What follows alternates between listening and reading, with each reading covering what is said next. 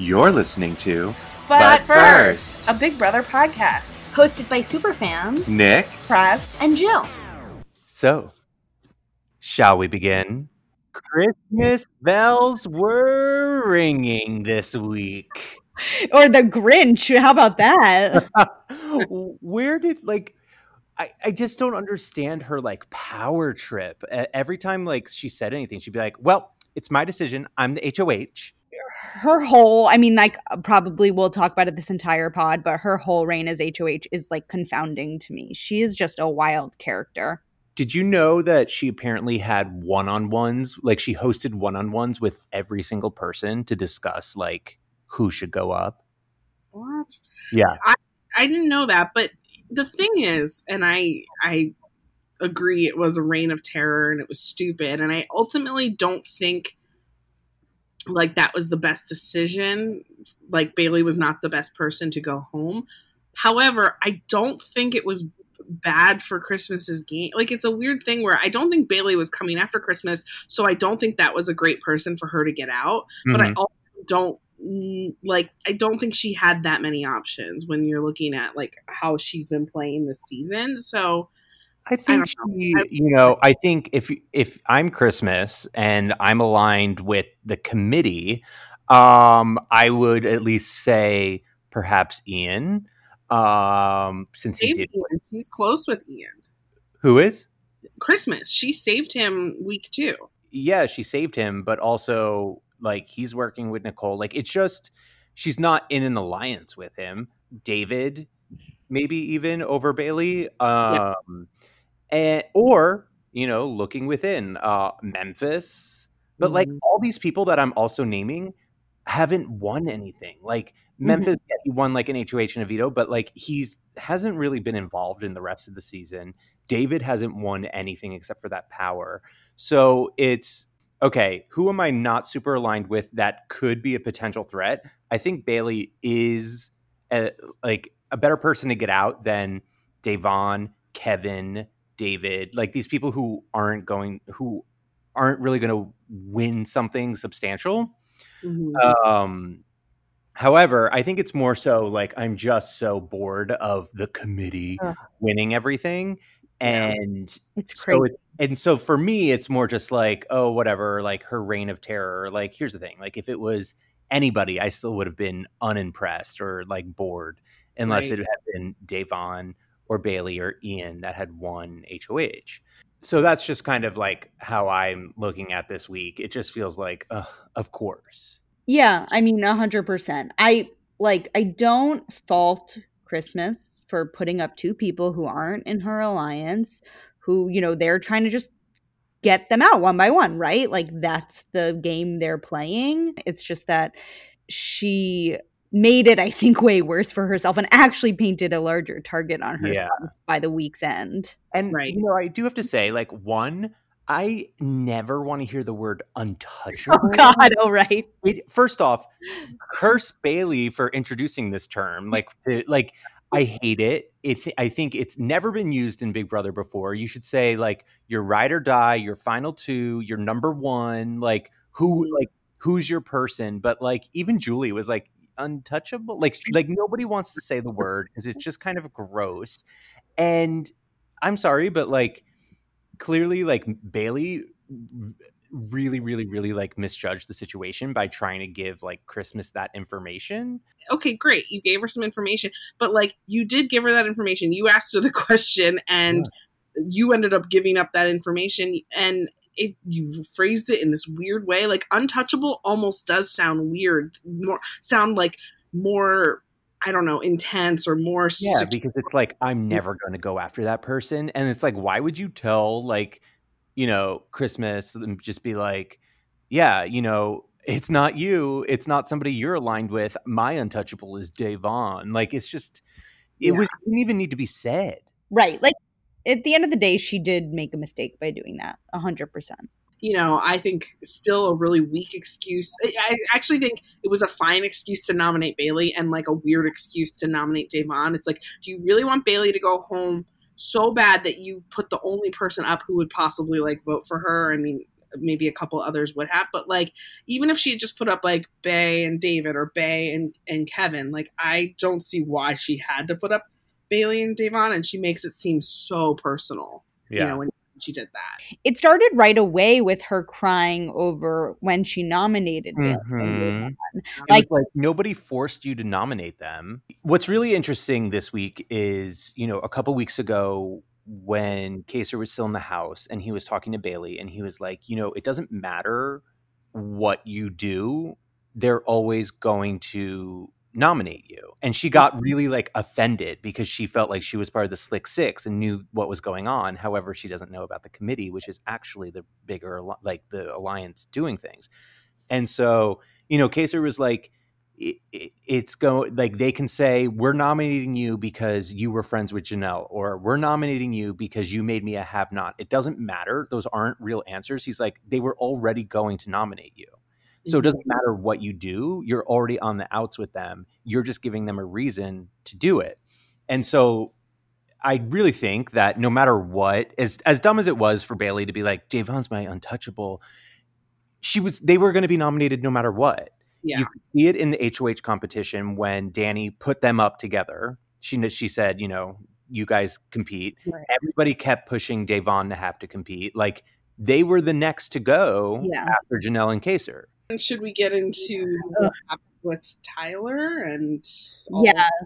Like I think this was I I was thinking about it before we started recording. There's not much to say about this week, but there's actually a ton to say about this week because this whole thing that went down with Tyler and the fight, like it was kind of all very crazy. It was, and it was the first like big thing to happen. It was the first fight in the house, Yeah. And a lot wasn't shown on the episode because it would reveal the way in which production operates. So Right. Praz, will you cuz this like you kind of broke it to us earlier in the week cuz you had seen something on the feeds. Do you want to just like break down sort of what happened? um, Tyler on I don't even remember what day it was now, but it was after they played veto and after Christmas won. Tyler was starting to feel guilty, as as I understand it. He was starting to feel guilty that he thought he might be the reason why Bailey was nominated because he had kind of you know started talking to them and giving them info about Danny, and so I.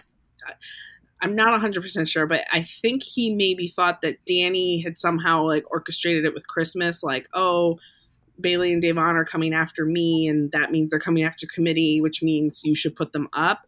And so he had some sort of like residual guilt that I don't I don't think like it was completely like we know now that's not the reason they were put up. At least I don't I still don't think so. Um, but he also like at the same time I think was feeling kind of homesick and crunching the numbers of you know this being the last week before jury and maybe thinking well i don't really want to be here you know they did that whole segment on everyone saying like he looks skinny he looks tired Yeah, they were really positioning that. Yeah. um and i don't i mean i don't know like what i read online is angela his girlfriend who we know from bb20 she said that he was actually approached to do it he turned down big brother all stars and she called them back and said no he wants to do it What? yeah well, Like, that he- jewelry line's not going to sell itself. She i guess had really encouraged him to come and told him like you can do it i think he i don't know i i don't know if if it was an act or i don't think it was an act he did you know wear the sunglasses when he was like Oh, yeah. kind of- I don't think it was an act. He No. truly, the way he was talking, like he was like, Tyler is not, that would be really, really conniving, like Nick Walsh level acting. so yeah he talked to bailey and davon and we saw this on the show but like he he i saw it on the feeds. He was saying like oh i'd like you guys to be able to get further. Like i know you're here for a different reason and a more important reason or or an important reason. I don't know if he said more important but i don't want to quote him. But he he was upset and he said i'm going to ask christmas to take one of you down and put me up. Um and then you know they were like kind of like uh okay okay if you're gonna do that go do it now and i think they really thought they, they were cautiously optimistic but i think they thought like oh this is their lifeline in the game and um there's a chance that both of them could stay this week uh and then tyler talked to christmas and yeah it But she did kind of Tyler talk to Christmas before or after the feeds were down while he was most likely talking to production? I, I don't know. Uh, Obviously, I don't know the exact order, and I don't know how even how long the feeds were down, but they were they were down. So the presumption online, I take it, is that production sat Tyler down and maybe there was some sort of like, hey, if you do this, you could lose out on all the money you've made so far or something like that because he would be evicting. Is that what people are saying? Unlike previous seasons, these this cast has been brought back for a rumored sum of forty thousand dollars each before sequester before jury. Oh, so wow. they've been paid to return. But here's the thing: that's not he's not quitting, and it's not even self evicting by volunteering to go on the the But- block. Yes, however, it's a there is a rule that says a house guest cannot campaign to be voted out. Uh, Hmm.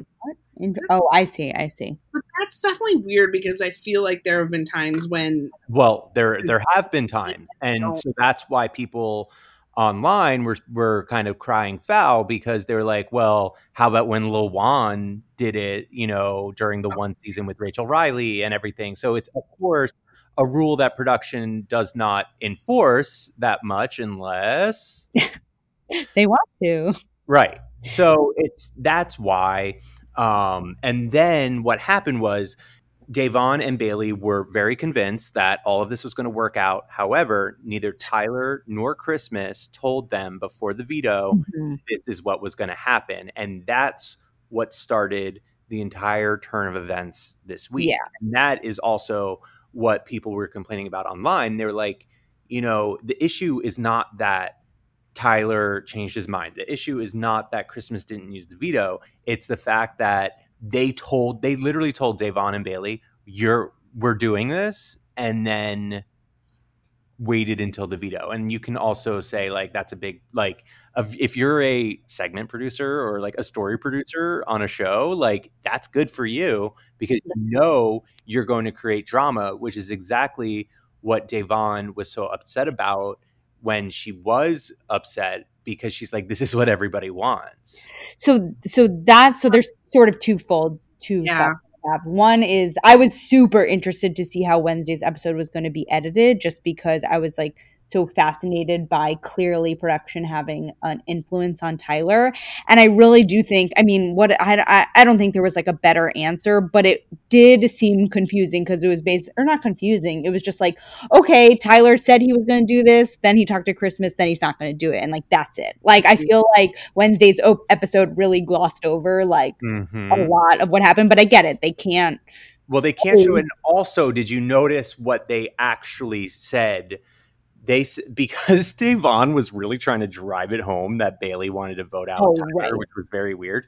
Um, they made it seem that Tyler, who was trying to give this olive branch, was rejected by Bailey and therefore was rescinding the offer. Yeah, that was actually a genius, I guess, editing move, but it was I found pretty like um, false. Yeah, I mean, yeah, it works if you have if you don't watch the feeds or follow what's going on. Like, it totally mm-hmm. works. I know in theory Christmas just didn't want any of this to happen because at a certain point Tyler decided he didn't want any of this to happen. But okay, Christmas kept being like, it'll ruin my game if I backdoor Tyler and he goes home. How would it ruin her game if like everyone in the house knew that he wanted to go home? because it in the long run she's it, this and this i don't i don't disagree with her here. In the long run she is taking out her biggest ally, ally her untouchable mm-hmm. which leaves her with nobody after. So she it's ruining her game in the sense that she doesn't have an ally. She's of course part of that alliance but wouldn't you rather keep tyler over memphis or nicole f? And so it's just that's what it means. It doesn't mean like, oh, people in the house are going to hate me for doing mm-hmm. this. It's she know she she's taking out an, an actual ally.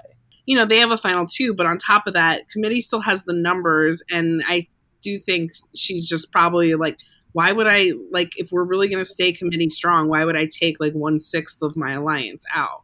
You know, Yeah, I totally get that. It was just I think because I was upset about the way that it all went down. Um it just annoyed me that um she kept I, I don't know, kept being like this is all going to be back on beyond me, beyond me when Tyler was the one who was like no She was, she was scrambling just because. yeah, yeah, of course. like well shit you know because i mean davon had a point where it's like hey we gave you a present like you got a present what hoh doesn't want to be told like hey it's okay you can nominate me and Right. Really volunteer to do your dirty work for you however yeah not when it's your closest ally in the house it's like you know if i were in the house with nick i'd be like you're fucking insane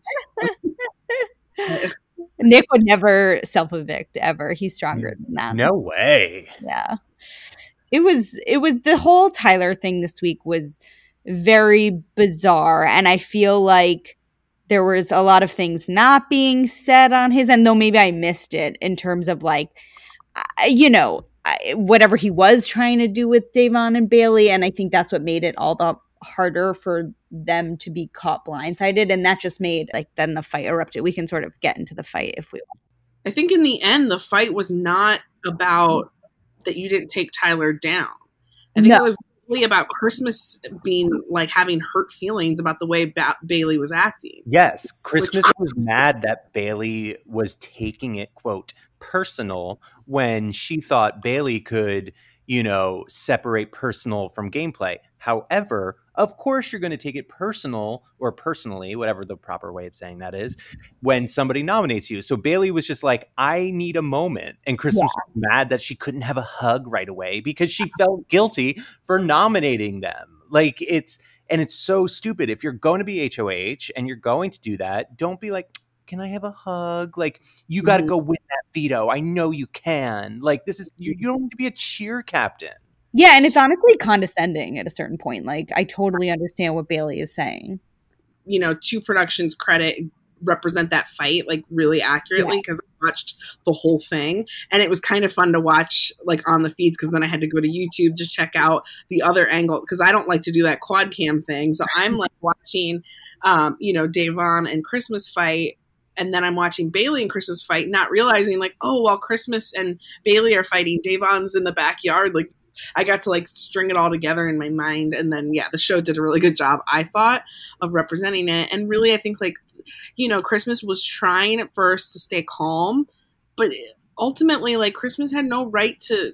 I mean, everyone has a right to their feelings, but like Christmas really didn't have much of a leg to stand on with her position. And when Bailey was trying to explain, like, she's upset because of something you did, and then hmm. Chris was still trying to use that untouchable thing. Oh as- my God. She was like, but I did it because of something she did. And Davon was like, what are you talking about? He was like, she threw you under the bus. And she's like, no, she didn't. And also, like, that was personal game information. I hate the personal game information. Like I was so in Davon's corner, but I was like, stop that. Just stop. Don't just say like her feelings are hurt. She thought you guys were closer, but like the personal game info, I don't really understand that. And I'm not agreeing with Christmas because I still met with her, but I was like, she has a point. Like there's no really no such thing. It's like It's Oh, yeah. it's true. It's just that it's crazy because Devon was like very um clearly saying, "Hey, you know what? This is just how she feels and she feels betrayed because of this shit whatever." It could have ended there. Like I do not know why that conversation had to continue because it Christmas could have been just should have been like yeah, okay, like that's the game. Like she could have been pissed, but she could have ended the conversation. I- it, there's just no oh my god it was so crazy how christmas wouldn't accept that basically Yeah.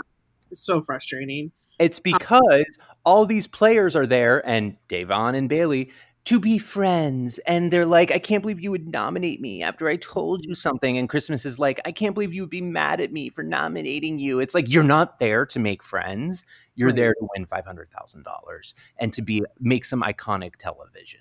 like I would have been really impressed if Christmas could have just like let them have their be upset and then talked to them on like Wednesday or something and been like, "Hey, like I want to, you know, I want to be okay after this." But she just had to like, you know, I don't I think it was on Labor Day they got into the big fight. And so I wondered because the feeds were down for a few hours for their Labor Day barbecue and I wondered if they got alcohol and if alcohol like hyped or like spun any of that up. it made me really laugh when so Christmas, you know, the fight was sort of over. Kevin? Christmas, yeah, when Christmas went to sit in the kitchen and Kevin was like, I think you should go up to the HOH room so innocently. He really meant it so innocently. No. And he chopped his head off. Yeah, because he's such a fucking wimp Okay. that I Uh, oh my god. He was just trying to calm the situation. No, that is heaven to a T. Oh, you should go hide under your blankie like a 40 year old man. Um, I do have some little breaking intel to tell you. Um, Christmas told Bailey that her untouchable was Ian. Oh, And Bailey didn't believe it. So that's why during the veto, after the veto ceremony, she was like, So you want to tell us who your untouchable is? Because Oh. if if Christmas was like, yeah, it's Ian, Ian would have been like, what? like he would have woken up in the other room asleep. Let me just say, I absolutely hated this veto competition. I don't really even understand what they were supposed to do other than maybe run when the sum was 13. yeah. Um, but it was so confusing. It was so stupid. And then again, I love those competitions where you win something and you take and you give, but I Mhm. still wish it was what would you do in order to earn this? I like Danny's commentary and just like kind of being like, I want the fitness thing. I, I thought I did feel very bad for Devon. Like she was clearly cursing and like really sad. And uh, it was like painful to watch them like take things from her and like give her the punishment. Um, even though we can't stand Nicole Franzel, it was cute that she took, you know, the the costume. that was very nice. Yeah. Um, and you know, I had this funny thing. I was like, "Oh, she's giving her five thousand dollars so that she can be like, now you can come to my wedding." Oh, and I thought it was interesting too when Nicole was like, "Do you want the veto?" and Christmas was like, "Just fucking play." Christmas just goes from zero to a hundred so quickly. But you know what? Did you notice that the name of the veto competition was called Crunching Numbers? No, was it really? Yep, it's called Crunching Numbers. They clearly are listening. Oh my god, they really are. but okay. So if you're listening, we don't really like these comps. Um, so then we want to get into Thursday night's episode. Yeah, I mean, listen, I think there's like an elephant in the room that um lots of people online are talking about that we haven't really talked about yet. Is just sort of like what the significance was of Bay and Day going up and the sort of like social implications of everything. Um and I think that like we've explained so far and I think we can all agree that like Bailey made certain game moves that was that were just dumb, right? Like Christmas had reasons to put her up and to keep her up there. That there's no doubt about that. Um, but I think that it's just a real, real shame that these two black women were pitted against each other, and it just speaks to the rest of the season of like that. Basically, am I wrong to say that almost everybody that's been nominated has been a woman or a person of color? Mm-hmm. No, it's been women and people of color. and it's just listen uh, you know the big brother producers always say this is a microcosm of people who live in america. I get it but it's just so hard to watch and it's so disheartening and i was watching those speeches and first of all Devon getting up there and using her time to speak on Black Lives Matters and that trans Black Lives Matters. Like that's what you do with a platform. She is so incredible. But just watching these two women up there, I, I was like, okay, from a game perspective, I totally get it, but it's just a shame. It's just Mhm. sad that this is where we're at. It's sad that we're losing one of these women. I just wish we could have seen more of them. I wish we could have seen more of Kaysar. I wish we could have seen more of Janelle. Whatever. We like you just said, Praz, like this season is not going the way we wanted. It just sucks and it's really hard. It's really hard to watch. And I think that Bailey, I've been reading some of her interviews and she's so amazing. And even in her exit interview with Julie, she was so like composed and amazing. She has no hard feelings. Like they're better mm-hmm. women than I am. And I just, it's all a real shame. And I think that's just shitty, basically. That's where Yeah, I right agree. now. I totally agree, Jill. This season has the most minorities in it, like ever. Right. Mm-hmm. And they're all they all keep getting nominated and voted out. It's a small group online, but they're very loud. But it's like everyone is so bummed and is like, this fucking sucks. But yet it just continues to happen. Yeah, and I will say, like, normally, like, our loyal listeners and you guys know that, like, I'm usually the naysayer of being like, the season is boring. It's too many of the macho guys. It's too many this. It's too many that. And now, like, everybody is saying the same thing. They're like, enough already with just these like steamrolling mm-hmm. cis white alliances that and you know like and I have been saying like I feel like we're in this because of the years of bad casting Yeah. and and I do really think that that's true. However, you know, while others were voting were voicing that opinion too, Danielle Reyes of BB fame said, you know, it's also on people who were cast members who don't speak out. hmm Yeah, absolutely. She knows, I think, that like what people at home are going to think about her putting up two black women. Well, guess what? Yeah, it's because you put up two black women. Like, Right. you, you you're crying because you know it's not the best look right now, and you should maybe take that into account. Maybe think about it for two seconds. Um, the best is all the comments be like when Christmas during that fight was just sitting at the counter and looking really angry. All the screen caps were like, "When you wish you had a car," because for those of you who don't know, Christmas wa- actually ran over her ex husband's baby mama's car in her own car. So she was she rammed her car into another car on purpose because her boyfriend was cheating on her with another woman. Yeah. She's super stable. yeah, I think I, I mean I agree with everything you you both are saying, and I it's it's a shame. It's like I don't. It, it's almost like I wish they were put into. I wish it was almost like a, a BB eleven situation where they were put into teams like at the beginning that they were almost f- forced to have to work with different groups of people, maybe so that or BB fourteen they did this too, where like maybe there would be some like unnatural alliances right off the bat that would like allow, but the, it's like on an all star, small star season where they're coming in and they all know each other already, and then they're reverting to the to these like you know the way that I guess they probably have acted their whole lives. So it's like Right. okay, I don't know Kevin or I don't know a David, so I'm going to work with. The, the people I know, but there's a reason the people you know are the people you know. So it's yeah, just and plus also they walked in the house with pre-existing alliances. Oh, yeah. Oh well, we should talk about what what Julie said they should be. oh god, Oh, yes. awkward. Let me just say, you are like a modern day Thelma and Louise.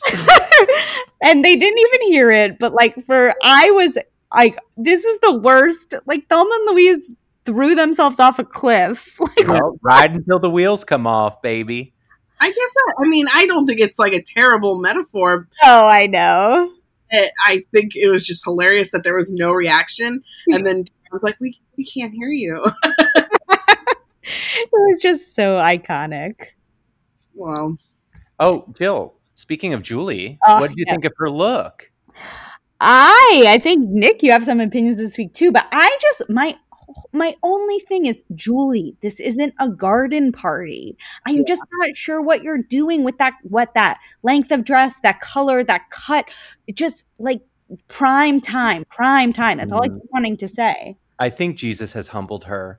And you know, so she's good. She's just doing like modest, like I'm an everyday gal, you know, like my husband Leslie, and I've got two crosses that I wear around my neck because that makes me closer to God. I guess. southern accent. Welcome to Crunching Numbers, our weekly segment where we take on a mental challenge of our own. Jill and I have been talking about the challenge a lot recently. Um, I Mhm. just caught up on last season, like during this Big Brother run, even because I had it all on my DVR, and I was like, well, let me start watching a, a show that might give me some joy. So, um, in case our listeners aren't aware, MTV's The Challenge is a reality competition show. It used to be very like real world, road rules centric thing, but since real world Sexes, baby. but since real world doesn't even exist anymore they're they've been bringing in what they call fresh meat um, from time to time anyway. And so then within the last few years i would say they started bringing in more players from other reality shows like geordie shore or ninja warrior. And then most shockingly for me was when they started bringing in big brother players. Um, the first time they did this, I was like, what? But I'm kind of used to it now. And I consider some of these BB alums to be like better suited for MTV. Mm-hmm. So since we were talking about that, I started wondering and, and posing to Jill what she thought. Um, do you think any new BB contestants are actually going through the casting process hoping to one day be on the challenge? Like, I know Big Brother brings people back from time to time, even outside of a small star season, but the challenge shoots at least twice a year. They usually have a way larger cast. And I guess if you're in that pool of contestants, you might have a better chance of coming back and winning some money. So then I wanted to look at the number of BB alums who have been on the challenge and do some number crunching. That's so Um, interesting because when you were talking, I was like, yeah, like who was the inaugural one and like thinking about the type of person the challenge brings on from Big Brother. I feel like Paulie was one of the first where I was like, what? And I was like, oh my God. Um, but I can fact check that, you know, another time. But Nick or Jill or Yeah. and Jill, do you guys want to guess how many former BB players have made their way over to MTV's The Challenge? Sure. Okay. I'm going to guess nine. Jill? Okay. I am going to guess seven. It's 13. Yeah, wait. 13. Um, and I can I can name. I'm gonna let me see. I can name some of them, but I'm probably just like so thinking about this past season. So let's see: Paulie, Natalie, Kaycee, Josh, Davon, Bayleigh. That's six. Yeah. Oh no. Continue. Yeah, I got nothing. Well, so there were thir- there have been thirteen, um, and so then I started looking at those thirteen. All of the contestants who have gone to the challenge are from season seventeen or later. Ooh, speaks to Nick's point about casting. Yeah. Yeah. So for the purposes of this segment, I'm going to refer to Big Brother OTT as 17.5 because it occurs in the BB timeline. But um, if you don't count returning players more than once, like a James or a Nicole, seasons 17 through 21 have given us 91 players um, of BB. So if you take, say 13 of those have gone to the challenge, that means over 14% of people cast on Big Brother since 2015 have gone on to the challenge. And Um, you know, Robyn Kass is probably getting a kickback from on who they put. The number is even higher if you don't count OTT, but that season did have one player go on to this season of the challenge. Um, she was eliminated early, but she's still dating one of the show's most notable players, um, Johnny Bananas. Ew. Um, if you eliminate season 21, since no one from that show has made it to the challenge yet, and hopefully maybe won't, um, almost 21% of BB players from seasons 17 through 20 have gone to the challenge. Wow, Wow. that is crazy.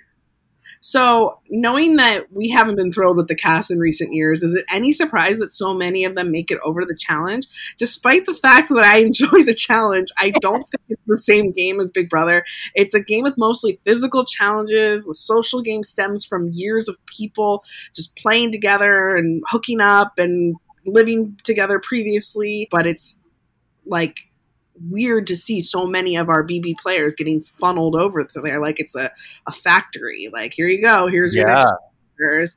That's I'm- capitalism. Do you think that contestants who are auditioning for BB are now just secretly hoping to make their way over to the challenge? No, I think it's the other way around. I think they're looking at these contestants of what else can I do with them? And because MTV, CBS, they're all part of Viacom or actually C, uh, CBS Viacom.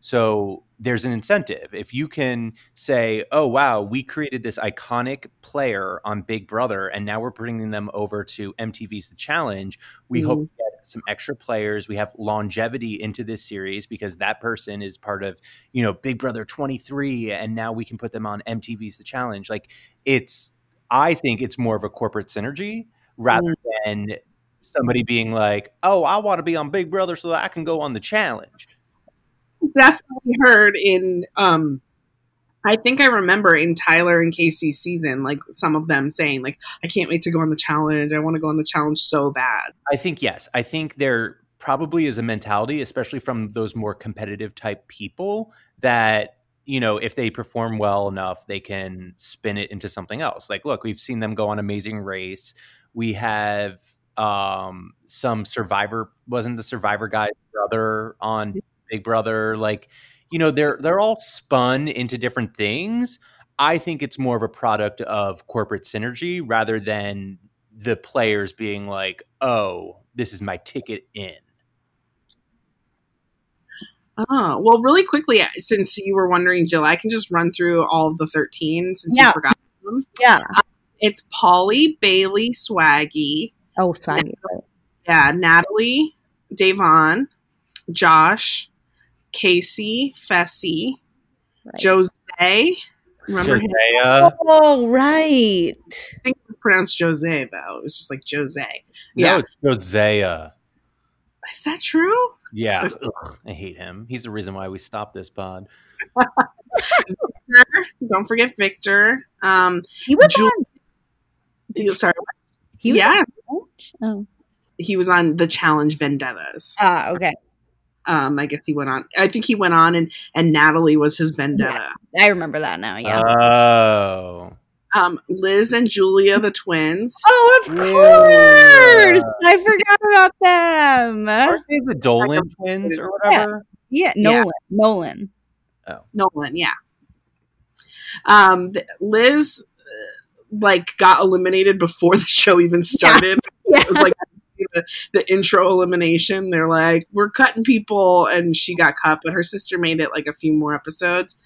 Um, and then last but not least was Morgan from Big Brother OTT, which I know neither of you watched, but she's the one who's currently dating uh, Johnny Bananas. And Yeah. I think they've been together for like a few years. So Yeah, they're serious. I know this is a Big Brother pod, but since there's so much uh, corporate synergy and crossovers, I just thought it would be nice to dip in there and let you know that basically one out of every five or six players from Big Brother is now making it to the challenge. So there you go.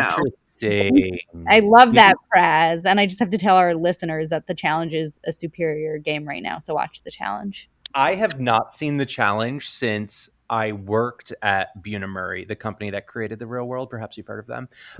Um, and my boss was the uh, executive producer of the challenge, and I would have to like field the calls between like the the Tanyas of the world and him, and that was truly like the last time I had seen the show. It was the challenge, the island, yes. Mhm. one of the best seasons of just like game competitive reality. Like really, really highly recommend it. You can watch it on CBS All Access through the MTV channel.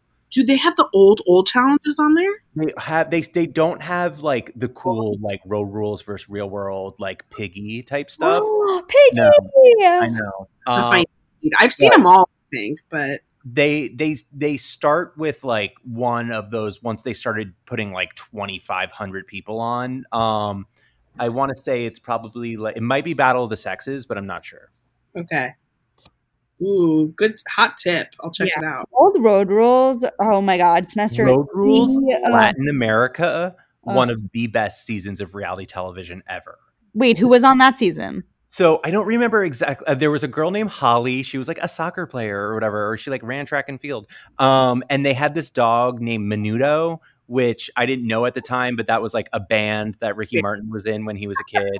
So and remember so on road rules they'd be like and you would be handsomely rewarded and on the season of latin america their handsome reward was the new volkswagen bug. Oh my God. I remember. I'm looking at some of the cast pictures. I remember this from so, So long. that ago. season was great. Everything, but like from seven and beyond uh, and before was really fun. But then they put them on Semester at Sea. Um, I love Semester at Sea. I did not love it, but Oh. that did give us um, Veronica, who Yeah. became an iconic character. Yeah. Um, and there was also the one who was like doing like black magic, trying to like put a spell on Veronica during Semester at Sea. Um, we should do. We really need to take in a vintage road rules. Uh, Sounds Or so Real. World. Real World was like my favorite show growing Real, up. okay, so you guys, I was ob- so obsessed with Real World that I every year after every season I would buy the book and the VHS, like the Real World you never saw. Real World Hawaii to me is the crown jewel of any Yes. type of season. I was so obsessed with the real world that I would fill out the applications every year before I was 18 to be like, I'm going to be on it. But then when I turned 18, I was like too shy to try out. And so I never actually tried out. But then, of course, I ended up working for them. Yeah. Very, very Wow. Colin from Real World Hawaii. Yeah, it is. Um, Real World Hawaii is good, but I I think there are superior seasons. This is not a, a real world podcast.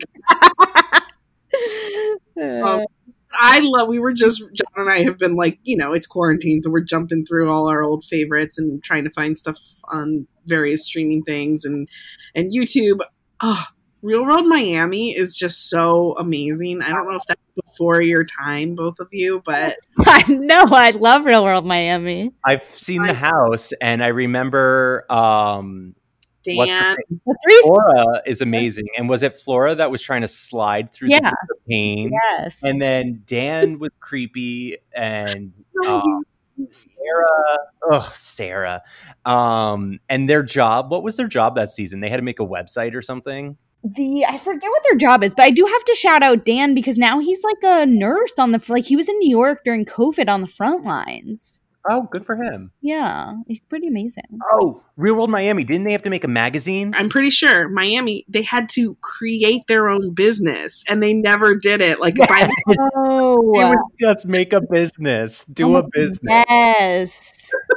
and they were like constantly fighting about what was an actual. But what I really love about old vintage real worlds is most of the people on the cast felt like so adult and they all had like real jobs and like even like if you go back to the first season in New York like sometimes they're barely even there. Like the one guy I think was literally just using it as like he would still go back to his apartment in New York. Like he'd be like ugh and he'd want to get away from the cameras and he'd go back to his apartment. And like some people were like this is just a way for me not to have to pay rent for three months. Like, but I loved it because it was real and it was it, I feel like it was starting in the like the season 10 like back to New York when they started being like we need these people to get drunk and fight whereas Yeah. like always did that before anyway but it was their choice I feel like to do it Yeah, season ten was definitely the turning point back to New York. Um, I'd still love that season I mean, love that season gave us Coral and The Miz, and really gave us lots of good challenge fodder. But uh, it's very funny because they always felt so much older than us, and they Oh, yeah. always felt like aspirational. I was like, I want to do that. Like, and what you know, I would. My dad traveled a lot for business, and so he'd be like, "Oh, I'm going to New Orleans," and I'd be like, "Here's the address. Get me a picture of the house." Ah, he, did. he got me New Orleans. He got me Hawaii. Aw. Um, That's Yeah. yeah. I think that um Seattle and New Orleans are my favorite seasons. My favorite seasons are Hawaii, uh, Boston Boston. is so good. Yeah. Um, I love the simple challenges as well that that we had before they became big things. yeah And you know, speak, you know, my love for Hawaii. I actually met Amaya. When? Ooh. is she over Colin yet all right well should we get back to the show that we're actually potting about but you guys, we want to know what's your favorite season of the Real World. Yeah, good question. let us know. Do you want this to become a real world podcast? All right, so I think it's probably time that we dip into spoiler zone. Spoiler zone. So we saw the beginning of the HOH competition at the end of Thursday's episode. It was an endurance competition, the classic. like- Finally, I know it's true. Um, classic up against the wall kind of thing. Um, yeah, who wants to spoil? Well, why don't I let my into witch in do the work? During the episode, ladies, what did I text you? I think you said Dani's gonna win. And guess who won? Dani Donato. It was it was very witchy of you. So um, Davon was the first to fall, and Cody was the last to fall. Oh wow. And the first three people who fell are have nots, and it's Davon, Ian, and oh, it's um David. Oh. Okay. So um, Dani won, which I must say, out of the committee, she's the only one that I have any faith left in actually shaking things up. Mhm. because she is her father's daughter and because of how she has historically played, like she will do something. However, Yeah. she nominated David and Kevin. And I can't wait to watch Kevin cry. Snuggle up, bitch. Get under that blanket. But it seems like what I was looking on Joker's that like Dani really has no intentions of Kevin going home. No, Yeah. she actually it and this is again super annoying new school playing. She's like, "Kevin, I need you to win the veto. I'm going to be your biggest champion. I'm going to make the rah-rah signs for you." And oh like all this and I'm just like, "Oh my god." I th- Well- we, we seem to think she might be trying might have a backdoor plan for Tyler. I don't believe it. So I was looking right before we started recording, and two, two things. Like she talked to Kevin and that whole rah rah thing. Kevin basically told her, and I think he's told other people, like I won't vote for someone who who is the reason for me like not doing well in this game, which is so funny to me because I really I hate a bitter jury, I really do, and I I just think like if someone got you out, they play, you know, they outplayed you probably Mhm. That's the reason that you should give them your vote, perhaps. I mean, unless they otherwise played an awful game. But like, so he said that to her. So she basically told Nicole, like, if at the end of the week it's still Kevin and David up, like, would you vote David out? And she's like, if you want me to, I will.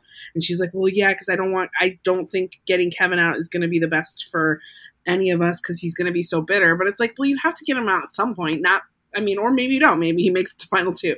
Uh, you know, Nick would hate that, but um, and then the other thing I saw um, right before we started recording was just a clip from I think it was from even before nominations though, and Dani and uh, Tyler just agreeing to not go after each other until final six. Now that's probably nothing. I I won't I don't know until I see the diary room, but like maybe that's truthful and maybe it's BS because they're just talking to each other and you're not going to be like I'm coming for you, but we'll see. I I hope she does something to shake it up, and it's like I don't hate Tyler. I mean, I don't love him, but like, I don't, I don't know. Like, I don't know who I want her to go after. I think I, I wish she would turn on, on. I wish she would put up Christmas and Nicole. I don't, but I know it's not going to happen. Yeah. And so it's very interesting. Right now, they're focused on the core four, which I think is Cody, Enzo, Nicole, and Dani. And Enzo traverse that. Like, he's playing a good game. Enzo, I'm putting it out there. The witch in me is saying Enzo is going to win this game. Yeah, no, he might for sure. I just wish I liked any of these people. I know. That's the most frustrating. I'm not rooting for a single person. I Uh, like Ian. I still like Ian. I forget he's there all the time. Well, I did love that, like, not that he had a medical condition, but the fact that like nobody really wanted to play that veto, and so like he got out of it, and then Yeah. like after it, he's like, yeah, well, I just you know I didn't play the veto, and I'm just gonna sleep. My question is David has the Disruptor. disruptor power. So what exactly again is that and will he use it? it allows him to secretly save one of the HOH's nominees. So it can include himself and basically force them to nominate someone else. Oh wow. So that'll So- definitely happen. Yeah, if he doesn't use it this time, he is officially like the worst and he needs to go. No, I think there's no way. Like I think he'll 100% use it. okay, good. Because I hope he does, because then she's going to have to be forced to put someone who she's at least a little bit more aligned. You know what I mean? She'll have to show her cards a little bit. No, Um, I think she'll just put up Ian at that point, don't you think? I think she'll put up either Tyler or Ian. Okay, well, I hope it's Tyler then, not Ian. Me too. And speaking of powers, Dani has a power that will allow her to play in the next HOH competition, so that's pretty cool too. I know she was being such a brat when she won it. Like it's a sucky power. I don't win any comps. Like I'm not going to be able to use this. And it's like, all right, now you get to use it. Stop it. But what is Christmas's the blocker power? That's what we discussed last week about Pocahontas, right? Right, right, right. Oh. So with so many kind of unknowns in the, going on, like we obviously David's going to use his power. We don't know who she will put up. Um, who do you guys think will be going home next week? Hmm. That's a good question. My guess, honestly, I'm going to say Ian. I'm going to say, oh, I'm trying to count the votes. Uh, Kevin. Yep. I my witch my witchometer is pointing towards Kevin. Well, that would make you a very happy witch. it's weird because whenever you get down to these like final and you're like you hate them all, you're just like, okay, well I guess I'm rooting for Josh to win Paul. Like you know, I just never I'm like, you know, Christmas season, I was just like, ugh, I hate all these people that were left at the Mhm. end. Last year, oh my god.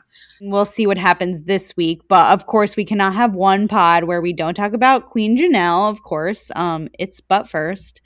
Um, and so I think we we started to think, oh, Janelle had a very funny Instagram story today that everyone, well, I guess it might be gone by the time they listen, but she was fi- trying to figure out time zones when she was doing an Instagram live tomorrow. You know, her being in Minnesota and all. And we got to thinking, Nick, where do you think Minnesota is? um, before I answer that, Jill, and that's a really great question. Um, Praz, you should screen record Janelle's Instagram story and put it on our YouTube channel. Okay, I will. Um, so Minnesota first is Minnesota the state or the city? Oh my god. The state. It's the state. Okay, so wait, what's the big city in Minnesota? Minneapolis. Yeah. But is also Minnesota the state that has like Kansas City in it as well? No, that's Missouri. Okay. Um, I'm gonna say you what four states I think border Minnesota. Okay. So to her north is South Dakota. Okay. To its east is Kentucky. Okay. To its south is Oklahoma. Okay. And to its west is uh, Colorado. Okay. I just want everyone at home to know that this is not a bit. Like, truly, Nick putting together any sort of map in a geographical world will shock you. We once flew to Chicago, and I think he was, he thought we were on the east coast of the. it's so true. I was like, Jill, when are we landing? This flight is forever. like, it's. It's honestly, I can't believe you got through Red Banks, and maybe it was a private uh, institution. It was private, so blame that. But I really thought that Illinois, or at least Chicago, was like where kind of like Colorado was. And I was like, why aren't we there yet? Minnesota is very north, and Canada is north of Minnesota. No.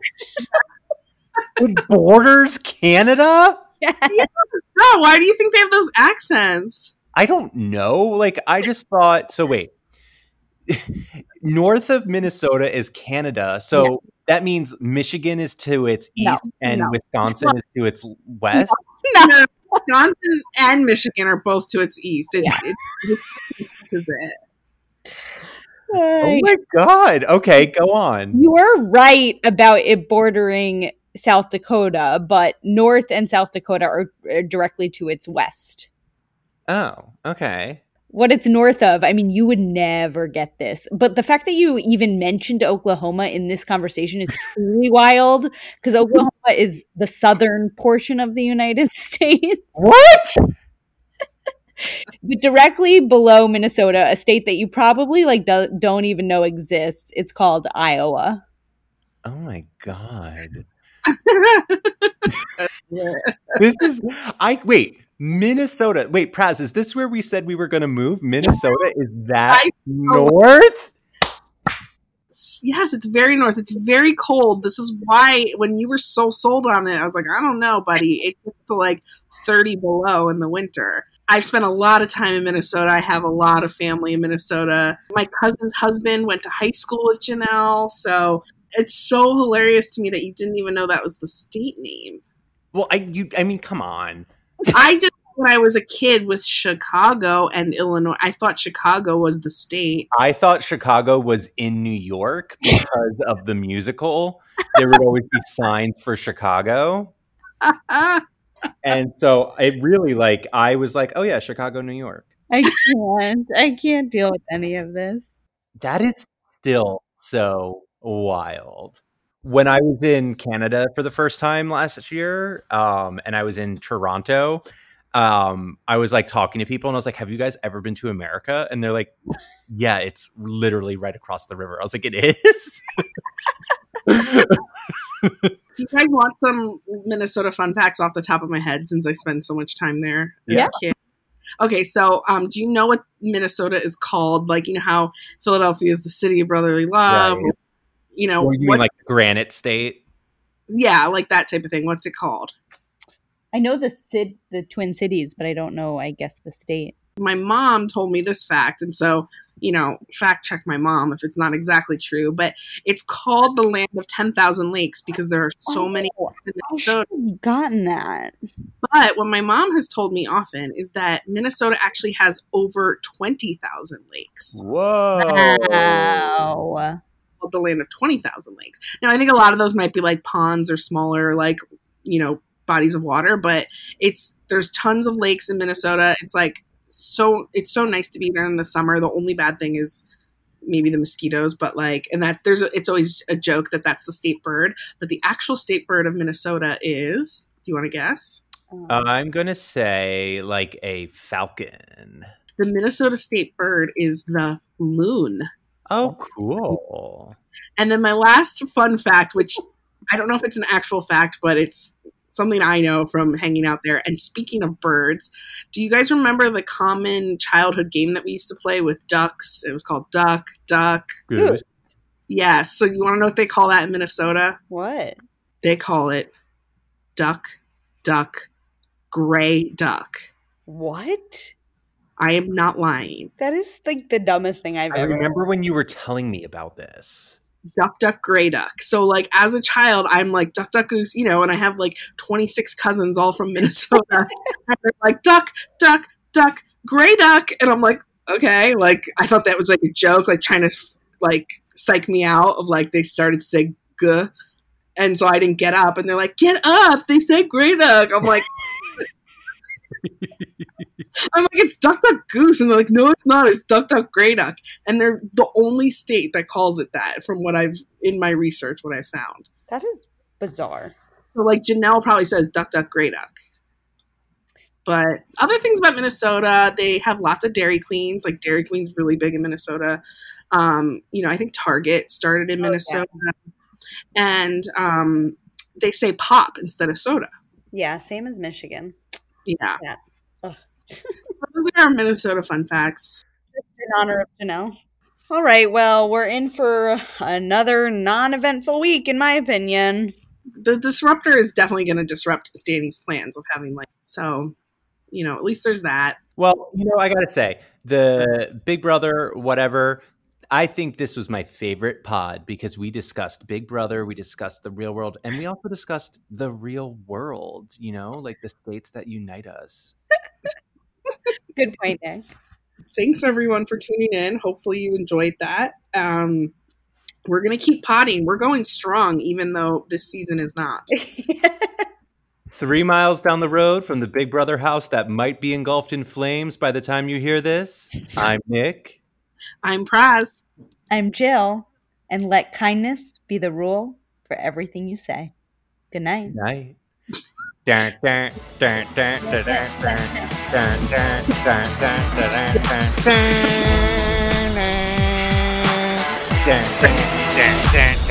dun.